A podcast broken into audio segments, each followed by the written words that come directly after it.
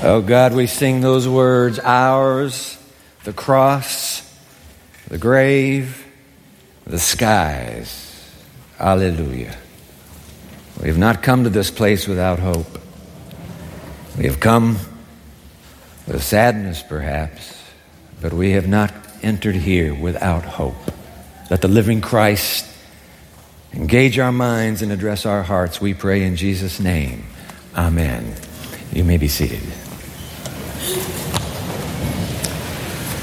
As we celebrate the resurrection of our Lord Jesus Christ today, do you know what the number one cause of stress is this resurrection weekend in the United States? The number one reason why Americans are stressed out on this sacred weekend. Number one. By the way, a few weeks ago, we did a survey of the student body 318 responses. What is your number one felt need? Number two in the Andrews University student body is the number one stressor in America right now. Question Does the resurrection of Jesus Christ offer any solution to our number one need? Let me read a poem to you composed by Paul Laurence Dunbar. Very short poem, simply titled The Debt. That's D E B T. Three verses. This is the debt I pay. Just for one riotous day, years of regret and grief, sorrow without relief. Pay it I will to the end until the grave, my friend, gives me a true release, gives me the clasp of peace. Slight was the thing I bought, small was the debt I thought, poor was the loan at best, but oh, the interest. Debt. There's not one of us here that doesn't know the meaning of that word that sounds just like death. And what's the difference? And by the way, even if it's not financial debt that you face today, the truth of the matter is that there's depression. And what is depression but emotional debt? There is despair. And what is despair but existential debt? There is discouragement. And what is discouragement but personal debt? There's divorce, relational debt, destruction, painful debt, death, the ultimate of debts. So the question this resurrection weekend for us is who shall deliver us from this body of debt? We turn to the resurrection story. Open your Bible with me, please, to the Gospel of Luke. You got your phone with you? Pull it out. Luke chapter 24. Let's go to the resurrection story. Luke chapter 24. I'm in the New International Version today. Luke 24. Didn't, didn't bring a Bible, grab the Pew Bible in front of you. Just let your eyes rest on the story of that first resurrection long ago. Luke chapter 24, picking it up in verse 1. And on the first day of the week, very early in the morning, the women took the spices they had prepared and they went to the tomb. They found the stone rolled away from the tomb. And when they entered, they did not find the body of the Lord Jesus. While they were wondering about this, suddenly, shoo, two men in clothes that gleamed like lightning stood beside them, and in their fright, the women bowed down with their faces to the ground. Whatever beings these are, they deserve worship, and they are on their faces. And the men speak. But the men said to them, I love this. Why do you look for the living among the dead? Did you have the address for the cemetery to find? The one you're looking for? Why are you looking? They're, they're living around here. This is a cemetery. Why do you look for the living among the dead? He's not here. He's risen. Remember how he told you while he was still with you in Galilee the words of Jesus. Now here they come. The Son of Man must be delivered over to the hands of sinners, be crucified, and on the third day be raised again. And then, the last line of the Easter story, and then they remembered his words. Turns out, that our deliverance from debt has a whole lot to do with remembering.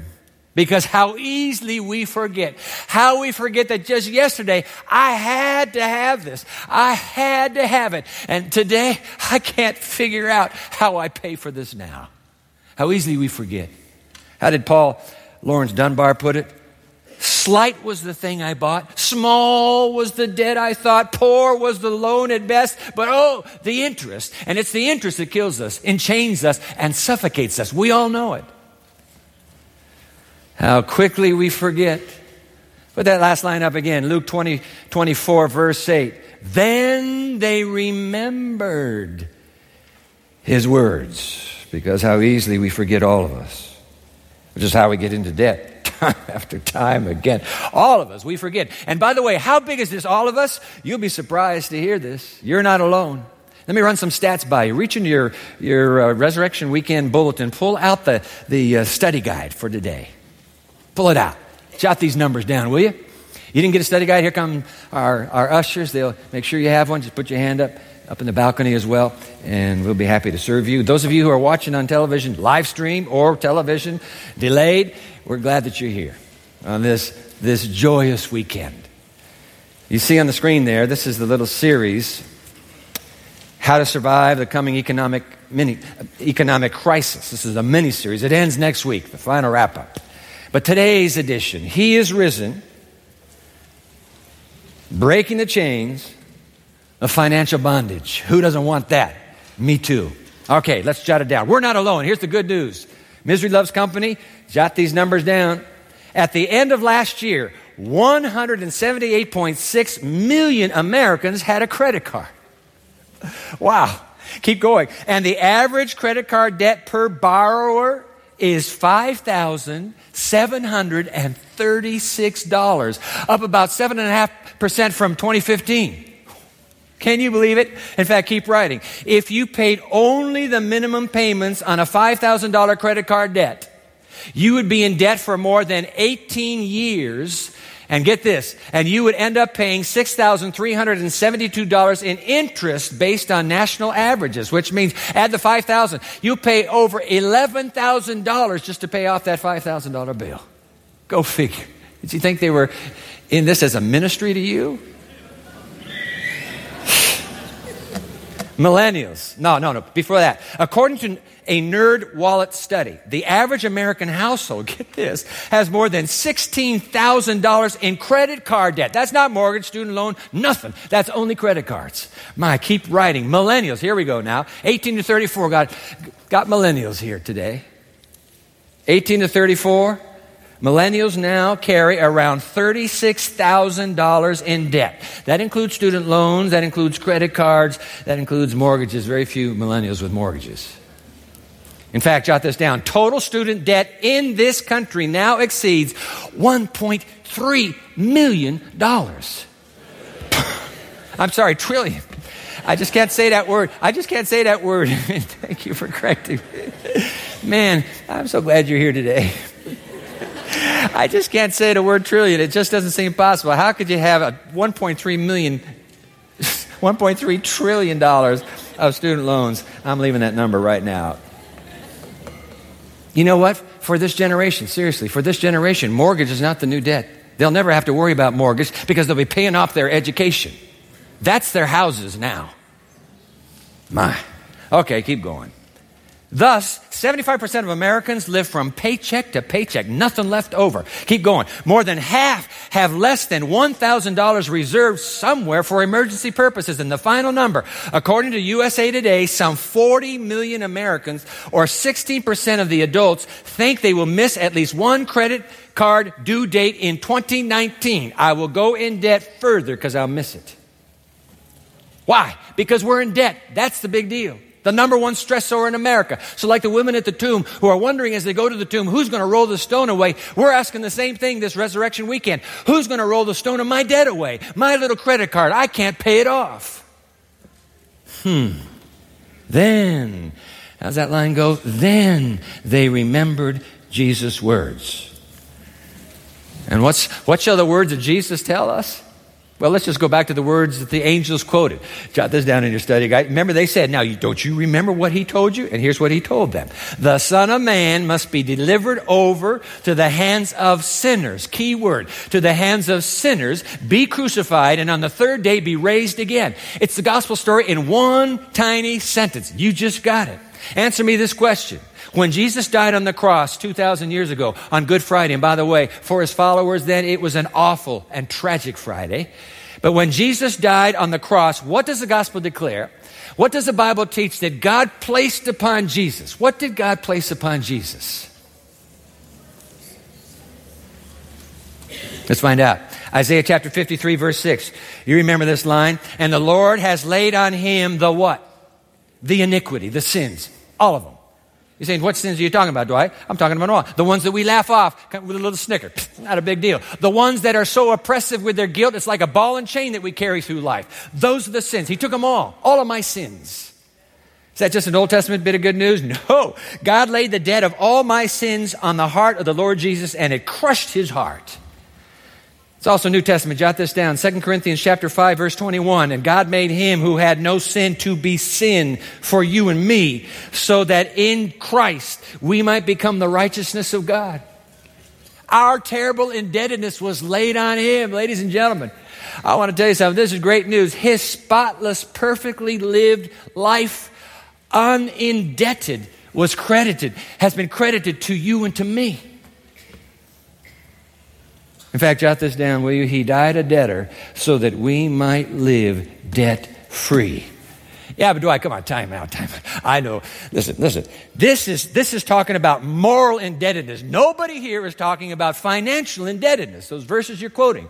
Oh, so you want something that has a little monetary jingle to it? I'll give you one. Another one. Second Corinthians chapter 8 on the screen, 8 verse 9. For you know the grace of our Lord Jesus Christ, that though he was rich, Yet for your sake he became poor, so that you through his poverty might become rich.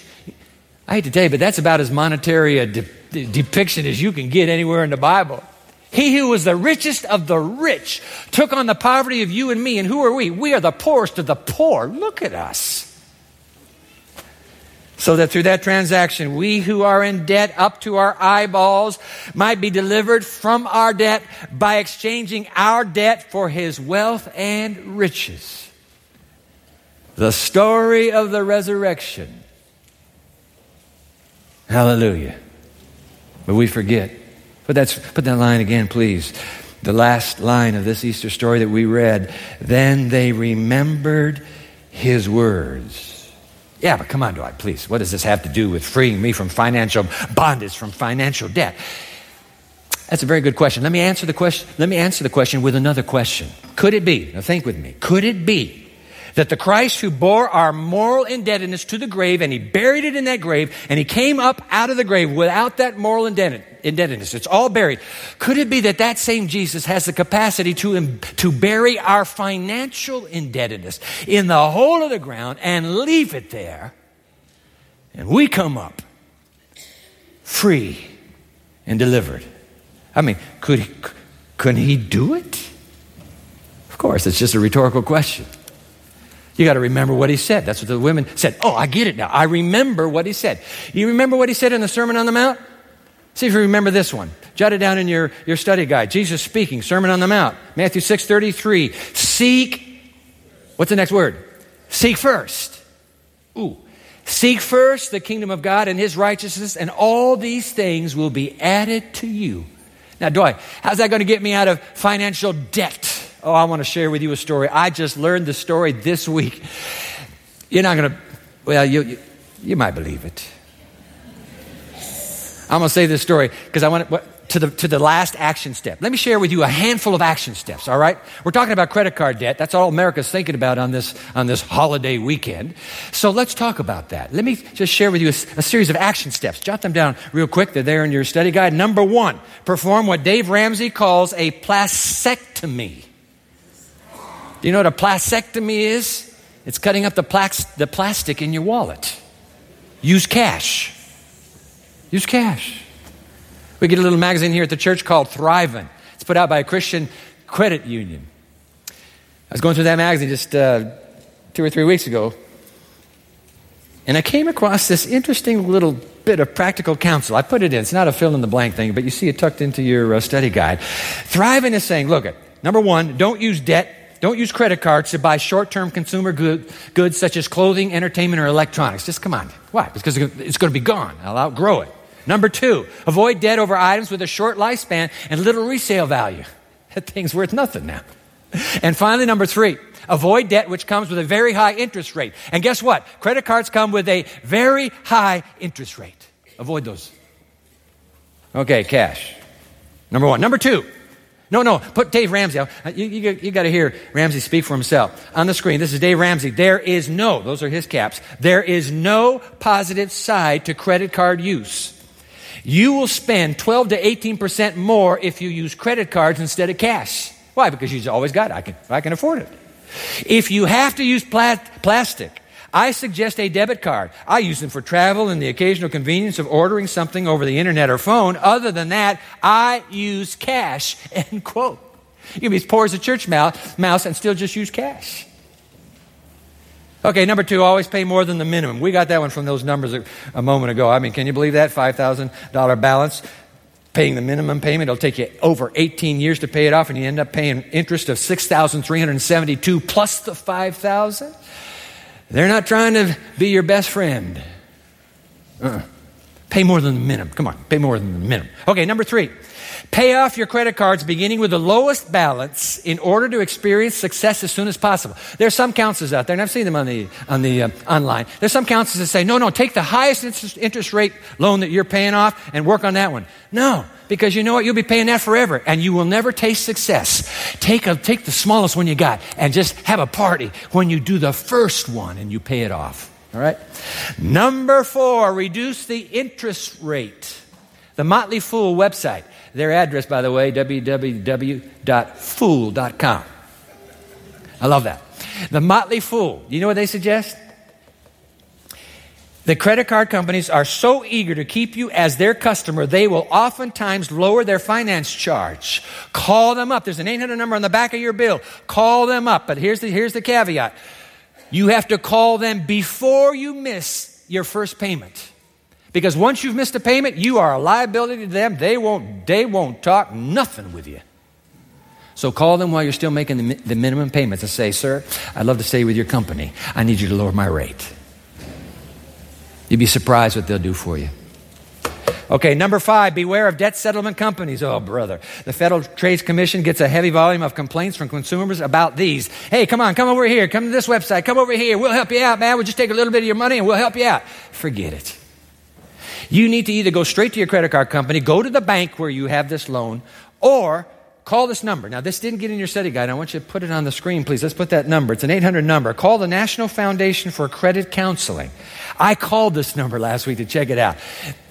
It's okay. In fact, do you know they are the, they are the first and largest nonprofit dedicated in this nation to financial well-being, well-being. So jot this down for a friend of yours, all right? You don't need it, but jot it down for a friend of yours. 800 800 388 2227. Give it to your friend. Do, do her a favor. Do him a favor. Hang on to that number. Give it to them. All right. Because the point is this you got to talk to somebody. You have to talk. You can't just keep it inside. And that's action. There are only seven of these. Here comes action step number six talk to somebody. You've got to talk.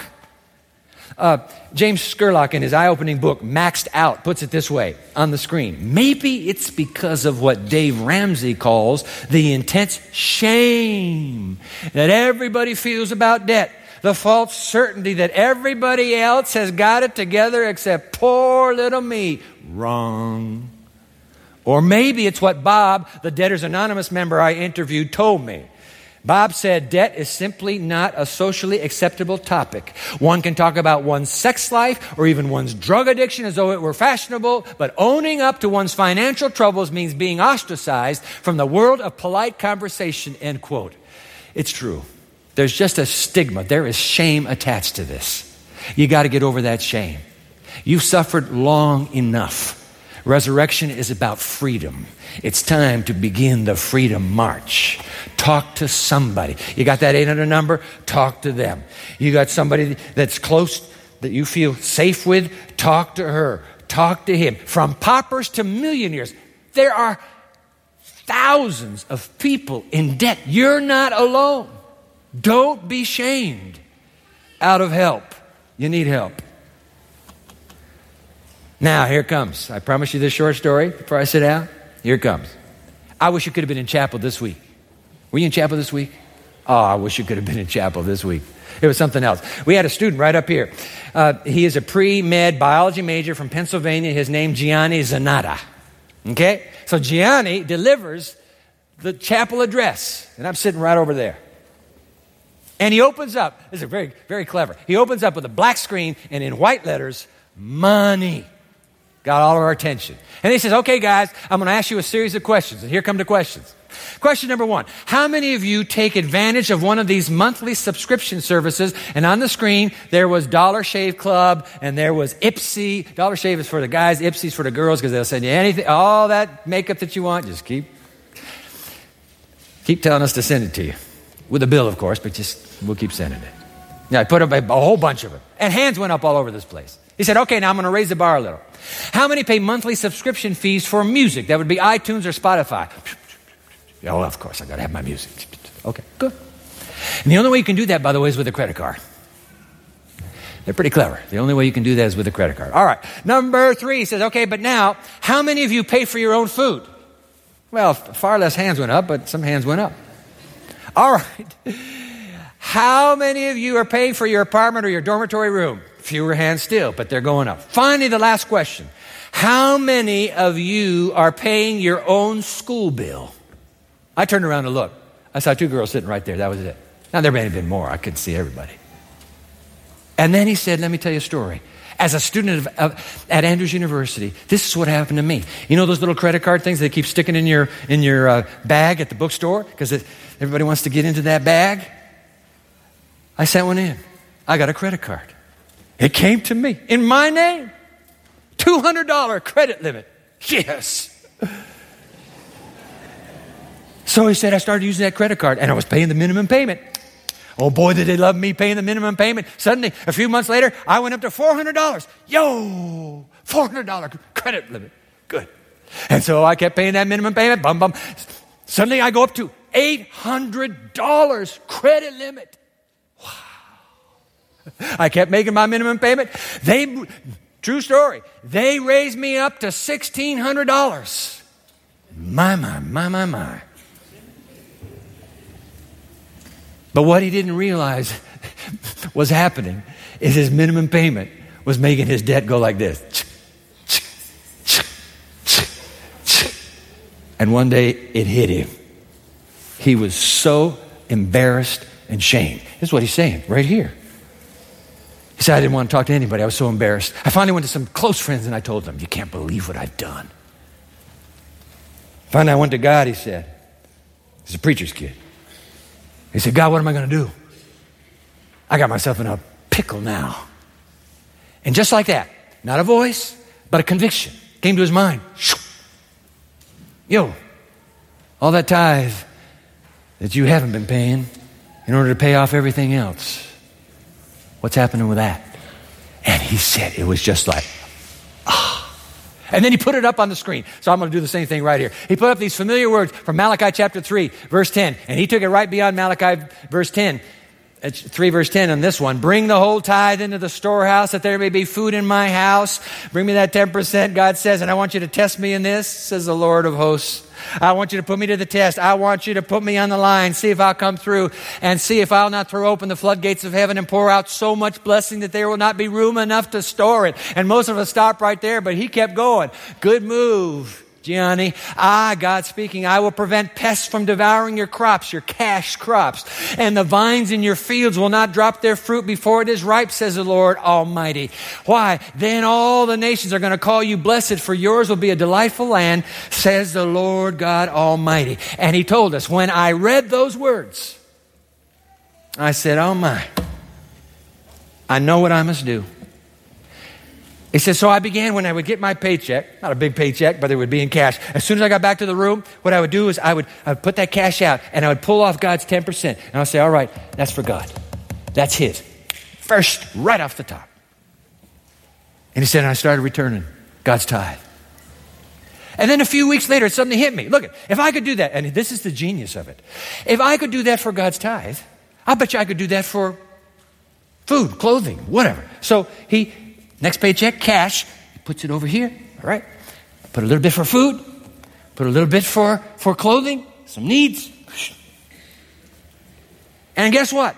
He went on.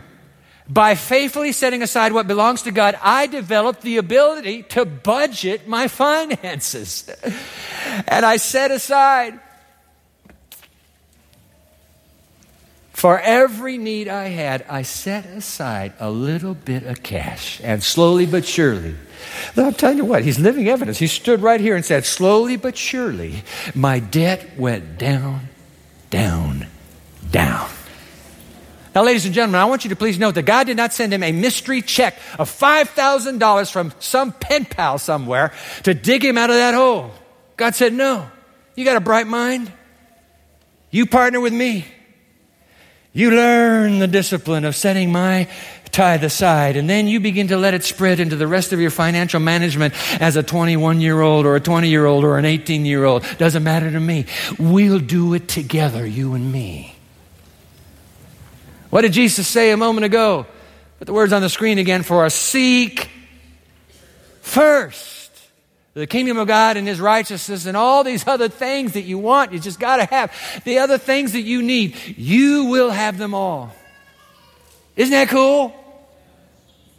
I mean, I heard the guy was standing right here. Wow. You see, it's true. Jot it down. Action step number seven. This is it. Number seven, when you make God first, He will make it last and last and last. But you got to make Him numero uno. You got to make Him ichiban.